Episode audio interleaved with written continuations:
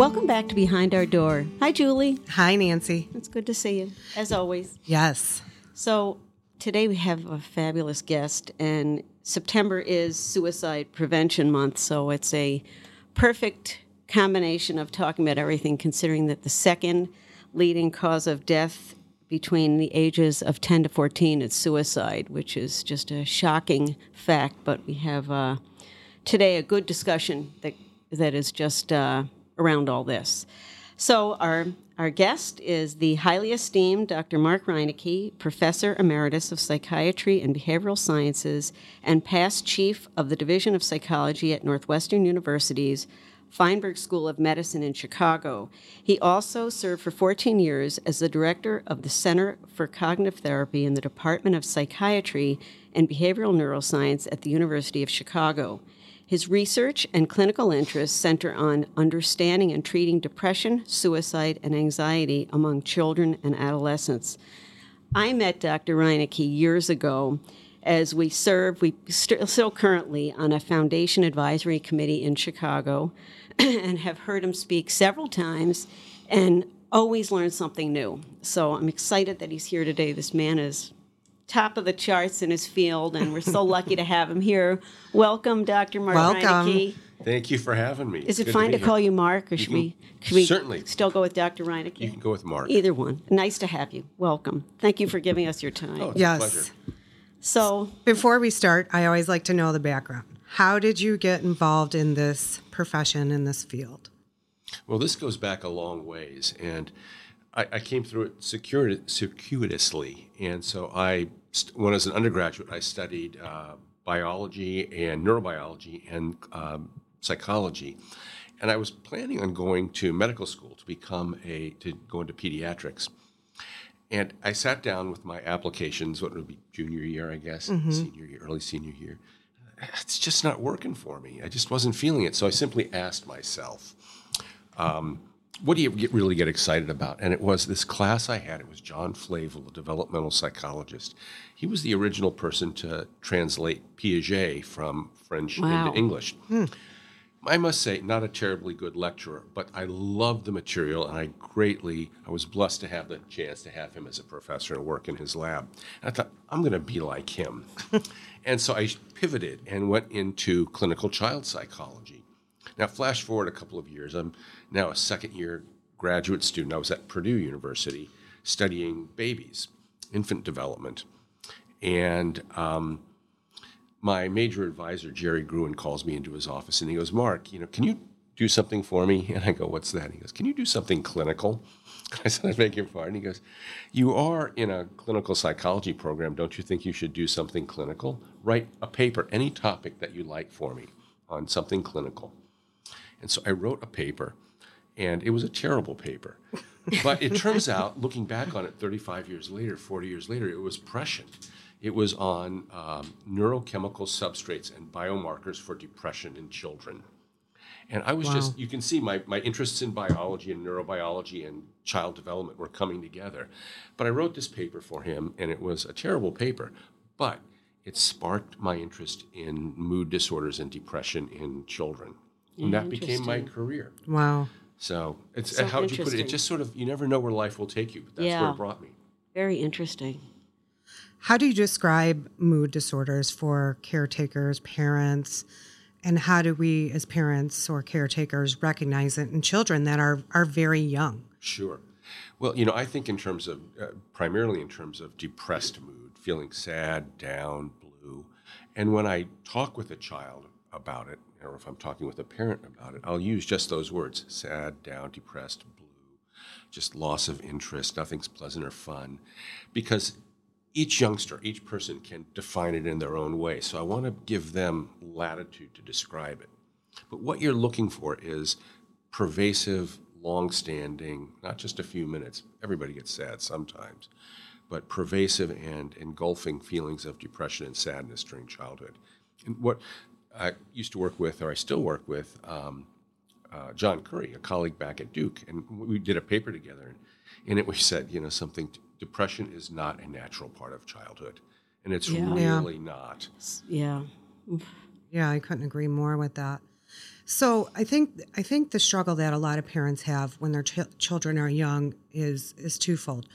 One of them is like my son is diagnosed with bipolar one and ADHD, but originally was diagnosed with ADHD and ODD and and depression and um, it wasn't clearly defined because I feel like a lot of the illnesses mimic each other or mirror Right. each other. Well, they blend into one another. And that brings up a larger issue, which is how do we categorize? How do we carve up the, the areas of one diagnosis of or another? And there's lots of conceptual ways of thinking about this. But one of the things I think we should do is recognize that these categories tend to be fa- fairly fluid in childhood. And that's where you'll see, how, how would you put it? The underlying problem is emotion regulation. And what I would say, what I tell my students is that you know, infants are not born with the innate ability to regulate their moods when they become distressed. They'll turn to their parents. How would you put it? Affect regulation is biological, but it's sent ahead. It's sent to the parents. Yeah. And so mm-hmm. you'll see parents engaging in all manner of behaviors to soothe their child and to calm them. The affect regulation re- resides with the parents. Over the course of, we hope, over a course of childhood and adolescence up into adulthood, we want to see them developing those abilities to calm themselves down, to stay what I call a sense of equanimity when their challenges arise. But that takes time, it takes practice, it has to be learned. And so when these systems break down, then you see, how would you put it, dysregulated behavior. When a youngster gets frustrated, they become angry. When they get a bit sad and they have a loss or disappointment, they get really depressed. That when they get um, a bit anxious or nervous, it will be true fear will emerge. And so what we have to think about is how do they develop and how does the parent or the caregivers help them to develop these abilities, for lack of a better term, to stay chill Yeah. when things that are because there's always going to be stresses and pressures in Sure. life. What's what's the youngest child you've seen ever A baby, an infant, maybe six months old. that just was uh, the parents? What what would have flagged them to bring in a baby six months old? Well, it was an interesting case because it came in through the parent, and the parent felt that their child was really delayed and um, he was having trouble walking and was having trouble um, with facial expressions and just not really relating to people. And she thought um, that there was something seriously amiss in terms of the neurocognitive development of her infant. And I met with her, and what I noted, it was an interesting thing. It was, in some regards, overparenting. She was so concerned with the infant. Think about babies we have known. You know, they're on the floor and they cry, and you sort of you'll see them trying to crawl. If this infant expressed any negative affect, just a wince, she would be right up there putting a bottle. Yeah, and they into- feel it. They'd know. put the bottle into Yeah. his mouth or give him the toy, whatever. So he had no impetus, no motivation to learn to crawl or to gesture or any of these things. Interesting. But what it meant is the parent had to tolerate, let your child experience some distress. Let him feel pressured to crawl across the floor. Now it became interesting because, um, so the child, we started trying this, and it was a bit difficult for, for mom. But uh, the child, you know, six months old or so, looks at me. I pick him up, looking to see what his social need is. And um, the child looks at me and smiles and which is what you know social Yeah. smiling is what an infant does and the mom goes you know he loves you more than me and my you know my, my ears perked up okay Yeah. she is really misinterpreting a normative part of development so part of the treatment then was working with her both to encourage her child to become more independent but also to allow her child to become more sociable with other people So did it turn out that that child did have issues or not? I mean, I mean, everybody has issues. everybody has issues but I mean, did it turn out Did that, not- that there was something that was really there? there, there were things that were there, but they weren't the severe neurodevelopmental problems that mom was concerned about. Mm-hmm. Wow. Yeah, it says a lot. It's uh so so when you look at it, you know, over the years now the ages have gone younger and younger to start identifying and getting help and it seems like the numbers are huge the amount of Right. kids that have issues and compared to 10, 20, 30 years ago. My own, my mother is a retired, she's 91. Today's my parents' 68th wedding anniversary. Oh, happy anniversary. Um, but Good for the- them. but my mother was a reading specialist, at, uh, you know, for the LD kids, etc. And she says now, boy, I can't believe how many kids are diagnosed with. I mean, the numbers are enormous compared to then. So, what do you attribute that to? Do you think that there is just early diagnosis, or are there more? Is there more environmental uh, surroundings that are causing more uh, mental health issues in kids, younger and younger? The answer is yes. Yes, there It's- is. For both? It's both. Yeah. It's yes and yes. We're getting more sensitive and better at um, diagnosing and picking up and ascertaining when something's amiss. And parents are more aware of it now, which is good. You know, some things are just not a normal part of childhood. We should, you know, if we see something, we should say something. We should do something about it. On the other hand, if we look at, for example, levels of depression in American society or Western society, although the research is primarily here in North America, rates of de- depression in in uh, the United States have increased generation by generation every 10 years since the turn of the last century 1910 1920 1930 all the way up to the present and so there is how would you put it something in the water something in our culture something in the ways that we are living our life that are leading us to become more stressed more depressed it's a it's it's a more challenging time. It's a more challenging Yeah. time for our kids, for our teenagers, the things that they have to accomplish in order to have a successful career as an independent adult. Harder than when, when we were growing yeah, up. it's a whole different game, and it was for us. Hard, you know, the, compared to our parents' time, it increases, like you're saying. Interesting. There are um, there's a, a fellow uh, professor Ilardi at University of Kansas who writes about this, and he notes that from an evolutionary perspective, we didn't evolve for the life that we lead. And if you just look at us here sitting around the table, we didn't evolve to be sitting under fluorescent lights with headphones on and computers open, which is how so many of us lead our lives now. yeah. We evolved to be active out in the sunshine, chasing down things. You know, that's what we did. And how would you put it? Our culture and our life has put us under stresses that we did not evolve to cope with. So, Yeah. that one is that there is an increase in levels of depression and anxiety. At the same time, I think we'll take ADHD as an example. We are at the same time both underdiagnosing it and overdiagnosing it. That's and- an interesting statement. And mm-hmm. and I so too with depression. I mean, depression not so much overdiagnosing, but there's a lot of youngsters who are depressed who aren't getting care, and that's a shame too because you know every time I hear about a teen who's committed suicide, I just I'm just shaken by it because I look at that and I think, you know, we could have fixed this. We could have done something for them, and I wish that had been available. I think a lot of parents get confused, um, which I've gotten a lot of questions over the years. When your children are growing, especially from 10 on, you know, their hor- hormones are changing Yep. And they just attribute it to being a teenager. Right. And so, how do you differentiate? What are some things that they can look for to say, wait a minute, maybe this is not just teenage behavior? Maybe there's something more behind it.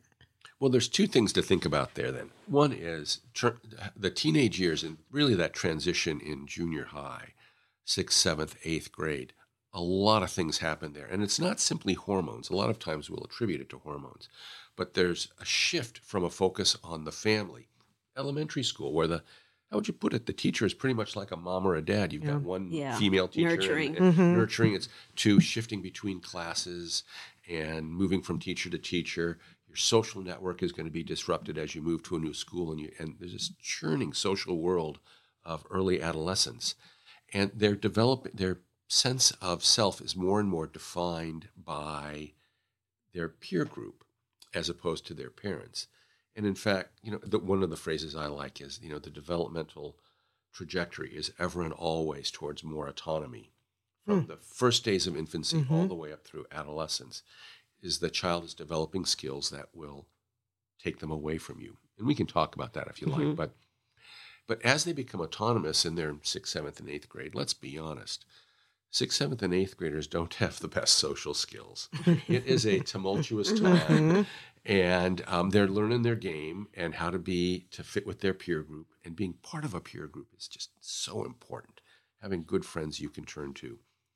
And so, how would you put it? At this, while there's increasing stress, and the teens are developing the skills to manage these feelings and emotions. At the same time, there's less support available from parents. Oh, so, Oh, on the one hand, we want to, parents should recognize this is the game. And it's this, this stress and Sturm and Drang, the old term for it, is a normative part of adolescence. That's the hard part, is let's give them some space. Yeah. At the same time, we need to recognize that the large, large majority of teenagers get through it all right. You know, we did, they will too. Yeah, maybe not the Uh, happiest moments in their no, life, no. but Yeah, but that's they, a good- they learn a lot and Good get point it. to, And to so bring up. So what we're really doing then is looking for the youngsters who are struggling, who are how'd you put it there? I'm mixing my metaphors. They're falling beneath the waves. hmm So they're really struggling socially. They have no friends. They're struggling academically. Perhaps they have an undiagnosed learning disability. A lot of times we'll pick those up around sixth, seventh grade. Mhm. Talk about that if you like. But they show up, or they start to feel depressed if they have thoughts of death, suicide. Again, not every kid once in a while has that sort of exi- existential thought. God, what if I wasn't here? Yeah, That's not what we're talking about. Mhm. If they have us, I'm thinking about death and killing myself. By all means, that's not a normative part of being a teen. We should pay attention to it. yeah. God, and I look at social media as just such a uh, poisonous, you know, really lethal weapon for those kids that just struggle. It's you know that was not here when we were kids, and the pressure of just that social media is just unbelievable to these. I've never been on Facebook, but you know, you just see what kids see, and it's terrible. You know, it's, it's it's such an added pressure. It's interesting too because, on the one hand, there's the, the pros of social media and of, of, of having internet access. I remember seeing our daughter. She's now in graduate school, and I went into. Uh, she, I, she's supposed to be working on her. I don't know what it was, algebra, pre-calc, something like that. She's on her on her Apple. She's got her computer opened up, and there on the screen are her three other. There's her and her three of her girlfriends, her friends from school, and they're just chatting away. You go ta ta ta ta ta ta. ta.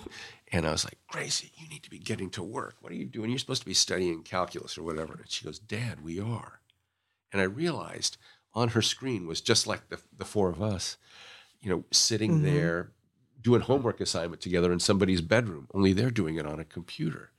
So com- this these systems give us access to friends in real time. Yeah, that's nice too. all Yeah. over. especially especially with the shutdown. You know, when Oh. the kids were Yeah. home. Um, I'm sure that was like a saving grace in that way. Yeah, a little lifeline for them Yeah, to get the social support that they needed. yeah, So there's this, on the one hand, this positive side to all of this, but it comes with a negative, this un, unexpected negative, which is this the social comparisons and the, Pressure. the snarkiness of it. Um, it can get it can get brutal. yeah. I mean, it was ugly 20 years ago. Now it's just you know really in their face and any time and you know just well, it's the pressure to live up to something Yeah. that Yep. that is not necessarily real. yeah, And, the, and a lot of times the snarky comments and the really mean comments are anonymous. You don't know where Yeah. the fire's coming from.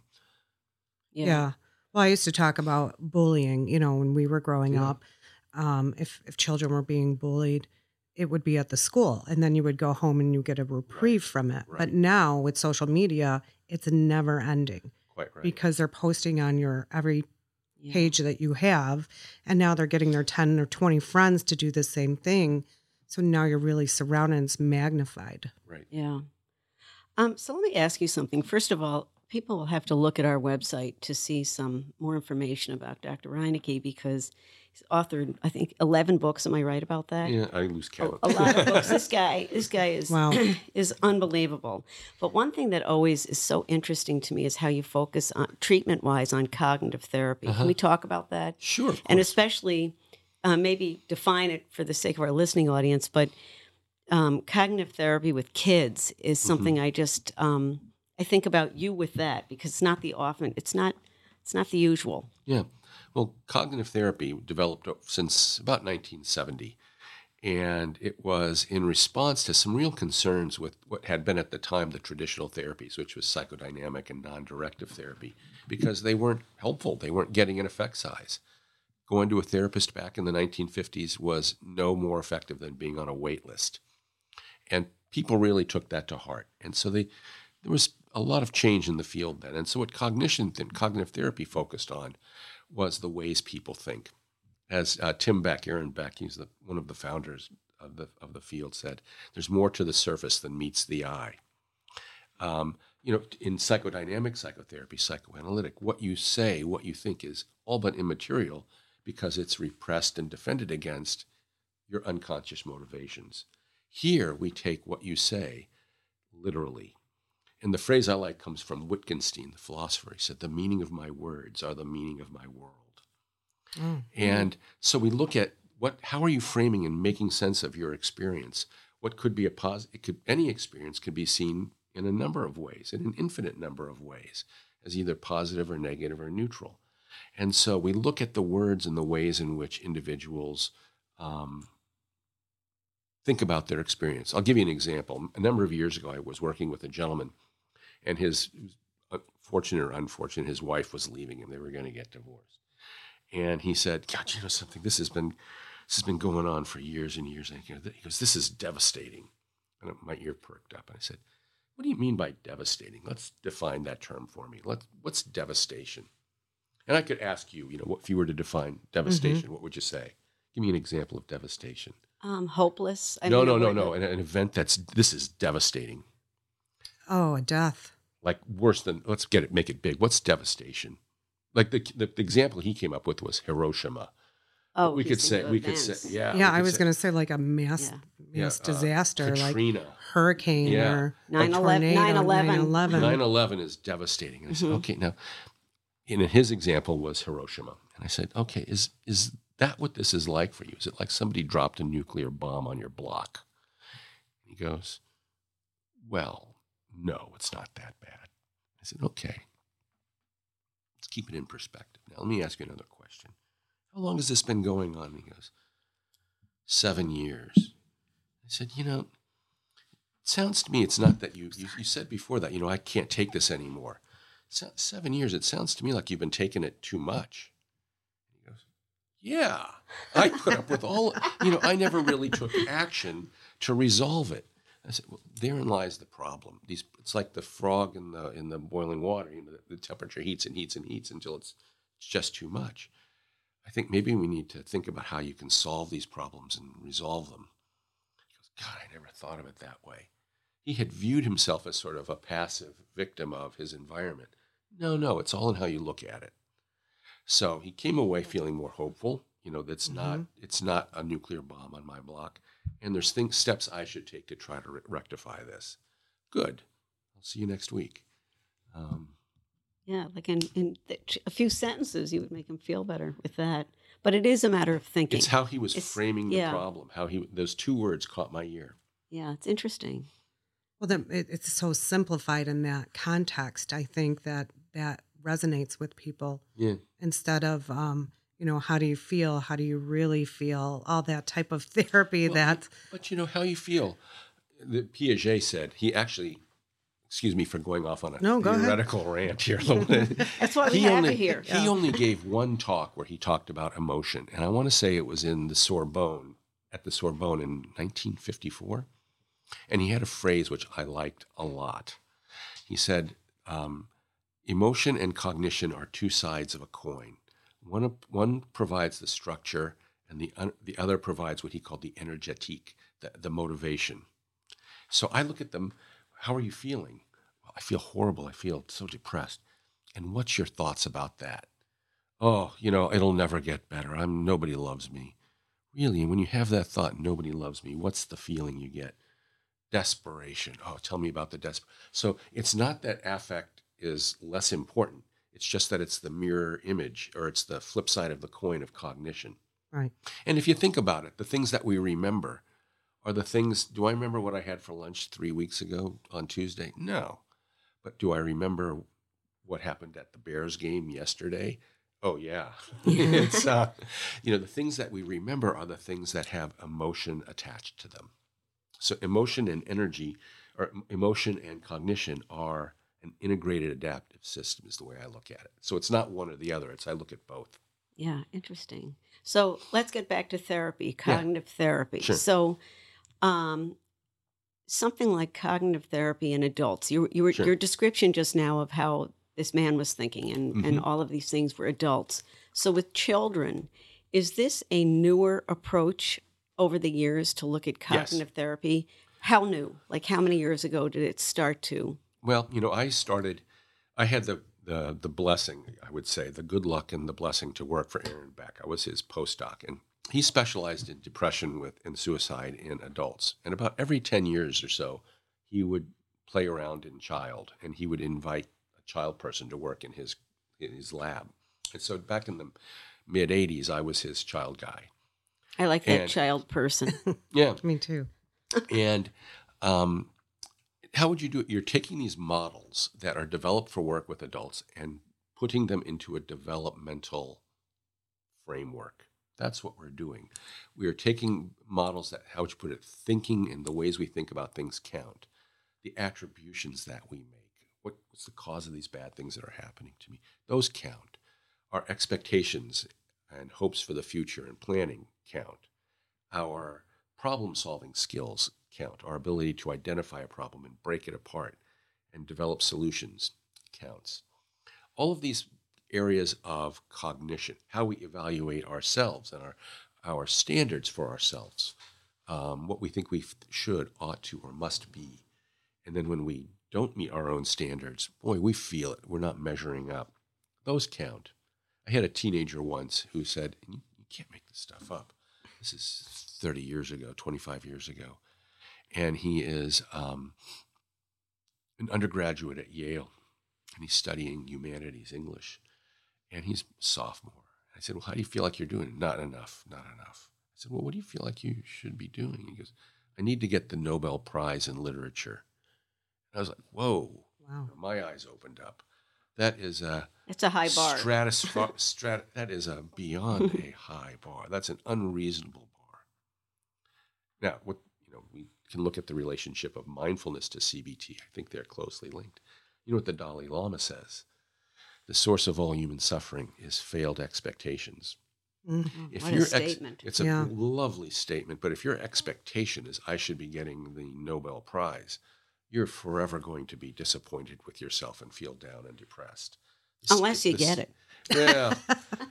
Sorry, I couldn't help it. Although you know, you know something. Let's Yeah. hold back on that thought too. You know, Um, because you know what they say. There's a cheeky joke about getting um, what is it that they get when you're an undergraduate? The um, the prize from England. Um, Oh, I got nothing. no, you do. Uh, the um, Rhodes Scholarship. oh, The, the, the the the the most horrible thing you can do is have your highest achievement when you're a teenager. Yeah. You know, everything is downhill from sliding from there. Um, Yikes. Yeah, that's uh, that's very true. That statement. Um, but but something like you know back to the therapy. So in in changing the thinking, like we, I'm always fascinated with CBT, cognitive behavior therapy. We've defined it on. We've talked about it once in a while on this podcast. But just give a definition of that before we get into Sure. it.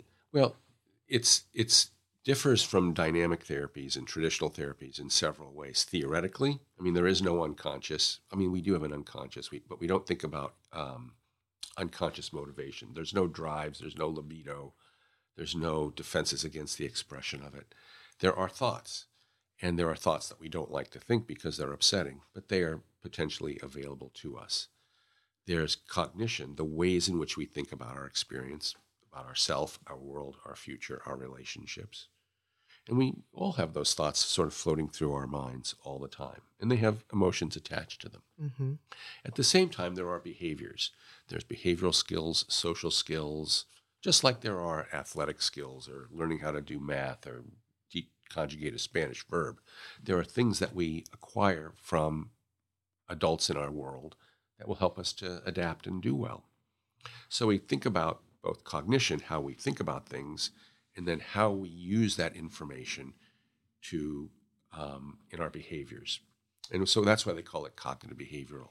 Now, then, it, with children, it's worth noting sometimes children have a difficulty articulating how they're feeling. You know, if you ask them, how are you feeling? What do they say? Bad. You know, or Can- fine. Fine. Okay. That's the modal Mhm. answer. Fine. Fine. And you look Um, at their face and Well, there's a way around that. To say, fine, really, everything's good, perfect. Wait a minute, now I've really got you. Really, how is it that you're leading a perfect life? Is it? well, it's not perfect. Okay, fair enough. What's not, what could be better? Well, you know, my sister, she, you know, all right, let's talk. There you go. Yeah. Um, so, how would you put it? That's just saying everything's fine is just a deflection, and we can get around that.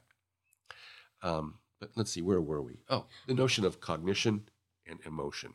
We want to these. What I would tell my grad students is these thoughts don't blow in from outer space. They are learned. They're acquired in a social context, and unfortunately, just as it happens, the, the ways in which we behave influence our social environment. The way I put it is we poison our social well, Mhm. um, or we are architects of our own distress.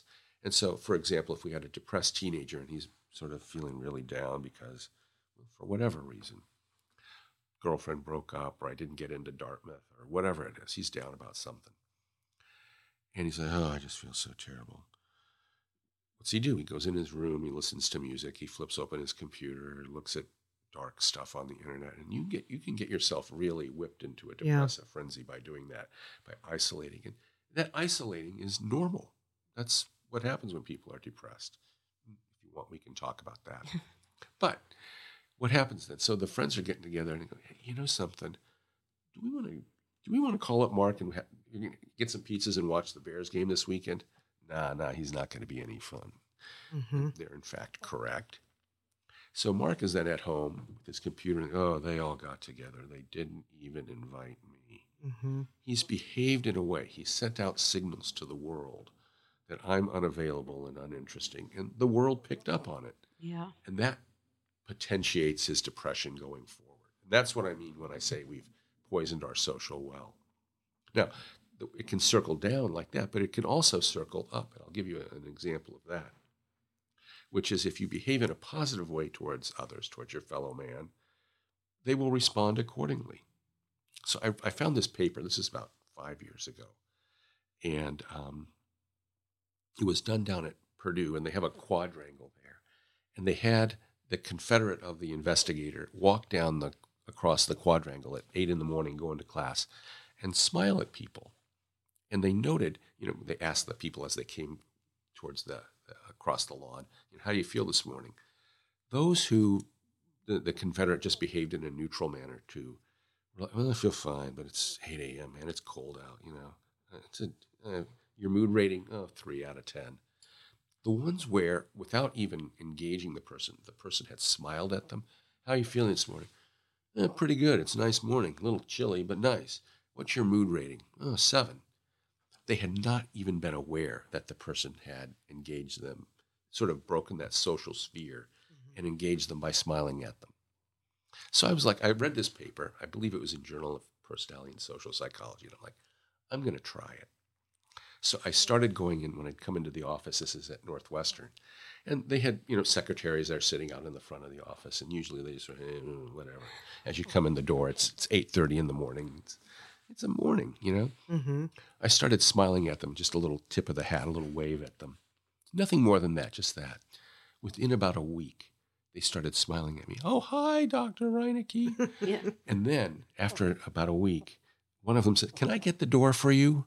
Oh. And I remember going, When's the last time somebody said they wanted to open a door for a professor? Yeah. Never Yeah. happens. But what it was is if you can you can damage your social value by Mhm. behaving in a negative way or be acting in a depressed way, or you can enhance it by showing a positive affect and an interest in your fellow man. Now you see where this goes. This is the behavioral part of cognitive behavioral therapy. Is let's you know, Johnny, you've had a rough week. Why don't we think about ways in which you can be, you know, a little bit more engaging as a friend? Mhm. Let's see if this does some good. Oh, they're not going to like me. Well, let's put that to the test and let's see. What do you say we check this out, okay?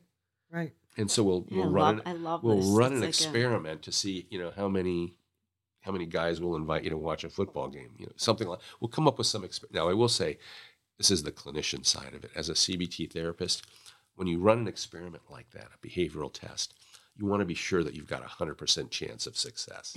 so you make it you make it simple. Talk about setting the high bar. Yeah. Well, no, but that's just the plan for it. Yeah, I'll, I'll give you a stupid example. This comes from again about 25 years ago when I do this this mood monitoring, where, I, as I mentioned, teens kids are often have a difficult time articulating emotions. hmm So there's a teenager I was working with, about 15 years old. He was kind of depressed, and I said, "Here's what I want you to do. Every day, uh, I want you to write down on a piece of paper the worst thing that happened to you that day and how you felt. So, what's the event?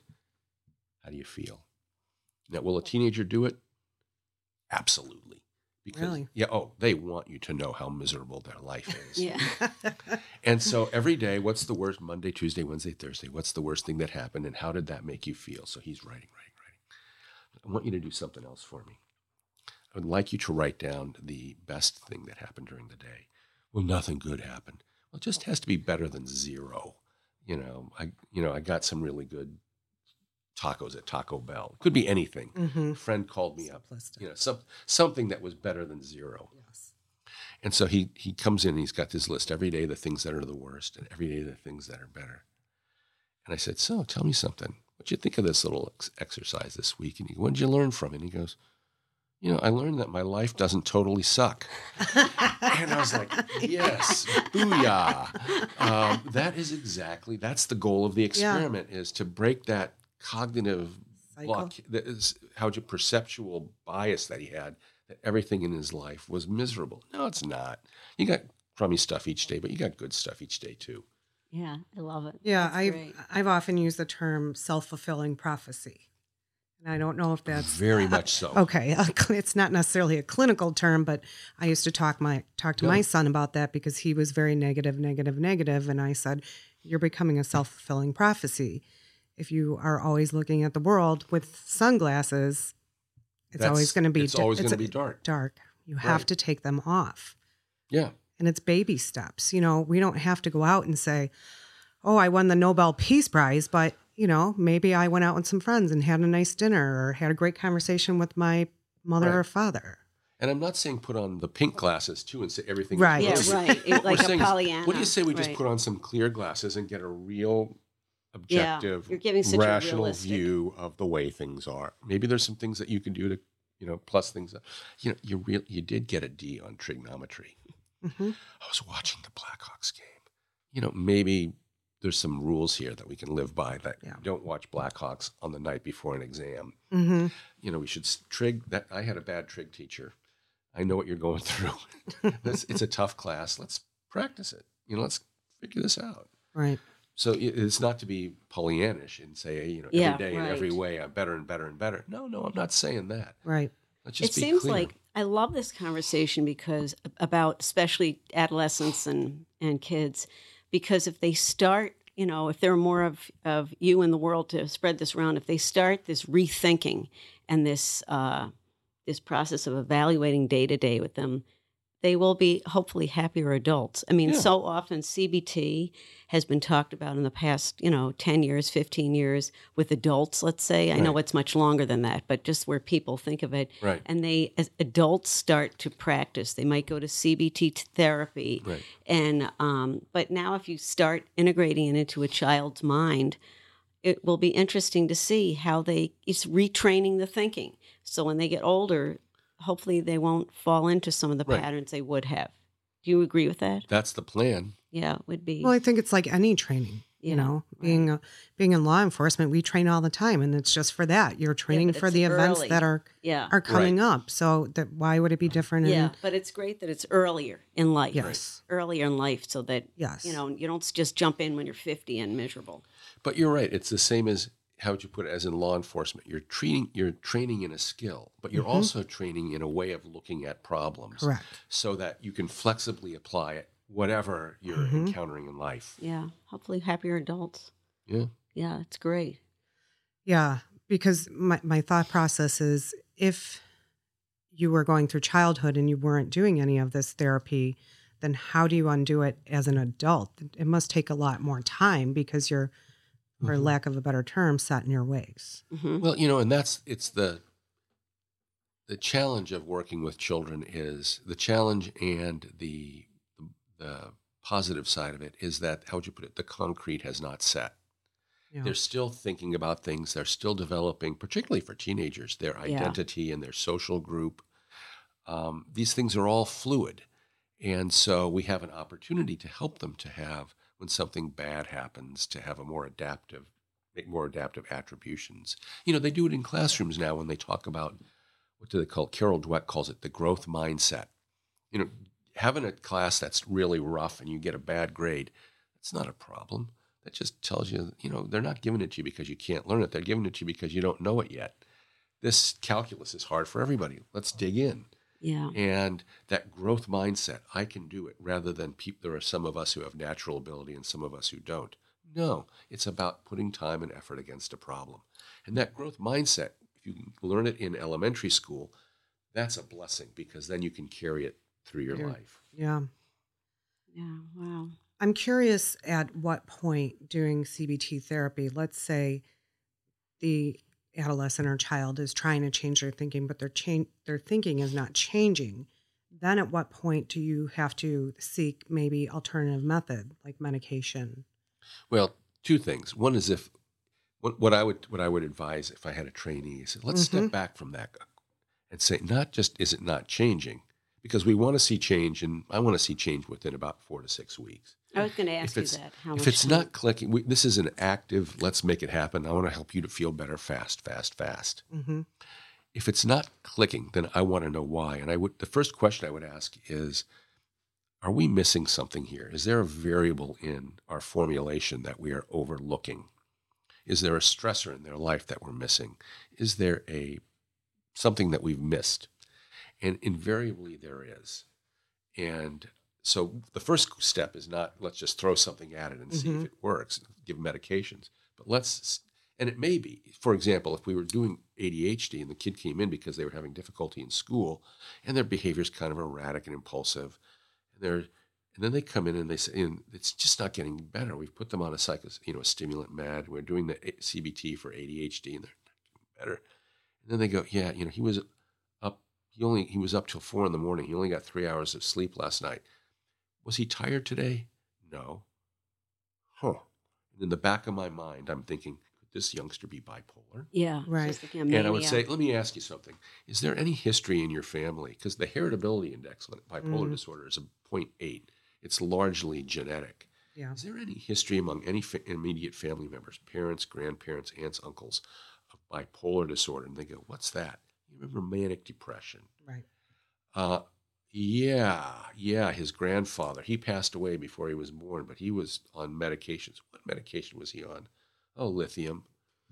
Okay. Now I'm I will now shift my Mhm. pivot. I will pivot and ask, let's do a diagnostic interview. Maybe what we have is this is an amorphous set of, of symptoms, but the way he's presenting as a, a early onset bipolar is through X, Y, and Z. Right. And then we would shift to another set of, there's a whole set of CBT interventions for bipolar, and we'd want to talk to a physician about medication management. Um, you know, we'd want to, but the, the notion is we should be careful and think about our conceptualization, and that will guide us on where to go. Yeah. I have, a, I have a question totally kind of off the side of this. Do you have young people that you would, I mean, adolescent children that you would have diagnosed as borderline personality disorder? Um, I don't know how young. We had someone on talking about that at one point. But I know that CBT and DBT, dialectic Right. uh, behavior therapy, is is the go-to therapy for that diagnosis. Correct. At least that's what they say on on paper. Do you have um, do you have children that come in with that sort of symptom and let's be let's draw a fine line here. Yes, there are youngsters who come in with those sorts of symptoms. But that's different than saying I would make the diagnosis. Mhm. The diagnosis I look for a broad and because part of by borderline personality is fluidity and identity. Children and adolescents don't have a stable identity yet. They Yeah, don't know what they're going to be when they grow up or their political beliefs or religious beliefs and their relationship types and you know so things are still in flux. What I would note, actually, we did a book. Oh, Art Freeman and I did a book about 15 years ago on the development of Personality Disorders in Children and Adolescents. It was a lovely book. Got furious reactions from some. Mm-hmm. Some colleagues said, you know, it's about time somebody did this. Others were, oh my God, how can you say that children have personality disorders? But if you read the title, it wasn't diagnosis and treatment of personality disorders, it was development of personality disorders. The notion is these conditions like borderline personality, they don't just show up when you're 18. They have a developmental history and a developmental trajectory, just like other conditions. So we were simply asking the question where do they come from? And can we see them early? And in some cases, we can. In, in which case, what are we going to do to put the child onto a more positive trajectory, positive path, which is different than saying, you know, I'm diagnosing an eight year old with borderline personality, which I'm not.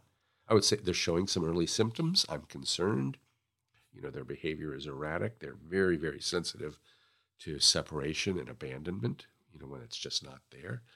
What are we going to do to help your child control their or regulate their emotions a bit better Mhm. and to um, develop a more stable identity and to feel more secure in their relationships with others? Now, in fact, there are books written. Uh, they come out of New York, out of how do you pronounce it, Montefiore, um, on um, I believe it was Miller who wrote it. I could be mistaken. On uh, DBT with teenagers, and fabulous. But what they're he's doing the same thing that I'm suggesting here is let's think about how these can be adapted to help teenagers when we're just seeing these problems evolving. Yeah. Um, oftentimes we ask this thinking of the, you know, parents, the family members listening to this show. Um, what would you say as, you know, the professional, what are some of the symptoms that one would look at to really seek help for their adolescent, teenager, ch- child? I mean, however, you know, we think they're sad. What, you know, when you try to determine, is it just sadness or is it something I should really seek help for Yeah. or um, the negativity? Where do you where do you tell someone you should really have them talk to someone? Well, for for really for any condition, I look, you know, feelings of depression or anxiety um, are a part of life. They've evolved over the course of evolution to help us respond. Depression to a loss, anxiety to some dangerous event in our future that we want to avoid. They're adaptive. They work for us. What we're looking for is the impact on function. It's not so much symptoms. Are they sad, down, depressed, blue, feeling hopeless? I look for that, discouraged. What's the impact on their social relationships? What's the impact on their grades in their school? Oh, the grades are sli- sliding. Does he go out and see friends anymore? You know, he, they were all getting together to watch the Bears this weekend and he turned them down. I had a, you can't, again, one of these, I can't make this up. Mhm. I had a dad who called me up. And he goes, We were going to go take my son. He's been feeling down lately. So I got tickets for him and eight friends to go to Great America. And the kid said no. Now, what teenager turns down Great America? Right. That's, and I think quite wisely, dad said, This really troubled me. Uh, so his sister went in his, ca- in his Yeah. and it, so when you when it's impacting relationships, it's impacting school, and it's continued for we'll just say two weeks or more. Seek a consult. Get just some Okay. backup. Red Good flags. advice. Look Yeah. for those red flags. advice. Certainly, if there are thoughts of death or suicide, by Yeah. all means, that's a red flag. Okay, that's good to hear. I mean, to, for the audience to hear. And it is worth noting. uh, Probably once a year, I will get a call from a parent who is concerned, and they'll say, "Here's what we've got." So I'll meet with the parent, meet with the youngster. I got to tell you, things are actually okay. This is a transitory thing. There was some stress at school. Your daughter's going to be all right, Right. and that's a reassuring thing to be able to say. Yeah. And there's nothing wrong with that. Nothing wrong with it. It's just I mean, check in. Yeah, right? better Yeah. better safe than sorry. Right. You Right. think something's wrong with your car? You bring it in, don't yeah, you? Yeah. If the car's rattling, no, it's not the car. It's your gas. Right. got And some it's water. never and it's probably got never water in the tank. Yeah. it's probably never too young to have someone get checked out either. I mean, Right. you know, if there's There behavior, isn't an age. Yeah, if there's behavior, uh, like you said, six months old, you have a question, even though Well, that's That where was you, a different you know, we all send our kids to pediatricians. You Mhm. know, Right. are pediatricians knowledgeable about CBT and all of these? I mean, are they? Um, is this like a widely uh, written about and They are quasi familiar with it. But let's be clear, th- and this is something which I think is really an exciting advance in the field. Pediatricians, for them, depression, suicide, OCD, severe anxiety, that's not their wheelhouse. That's not what they're trained to do. Right. It's not what in their comfort Right. zone. So what they typically do is refer them along either to a child psychiatrist or psychologist as they should. as they should. But more recently, what we're doing is training uh, psychologists and some social workers to uh, be placed in the primary care setting. And so that, that, how would you put it? It's a fast handoff. There's no six months waiting for an appointment. I'd like you to see, you know, fill in the Right. blank right down the hall. Can we see them this afternoon? See them right now if you like. That notion that there is a triage to a mental health professional in real time makes so much It's a dream, Yes. dream come true. I mean, that Yeah. would be that's No. the best case scenario. And- But there's lots of offices that are doing that now. It's a new sort of model, and I think we'll see how this plays out. Now, there's one thing that we're doing, and I'll, That's I'll, fantastic. Great I'll to put, know. I'll put out a a, a, uh, a what do we call this? A high, high five to one of my colleagues down at uh, UIC, Ben Van Voorhees, and he, he and I have been friends and colleagues for better than 20 years. And he's working on a project. He's a pediatrician by training, and he's interested in this question of how do we put evidence-based treatments, how do we put CBT into a pediatrician's hands in real time. And so we have a project right now. It's called P2P, Path to Progress. And what we have is it's an online CBT group, so their teens are talking to other teens who have feelings of depression. And then there's a, a called Catch It, which is an online um, uh, software that teaches you. It's ten little modules, twelve modules that will teach you CBT.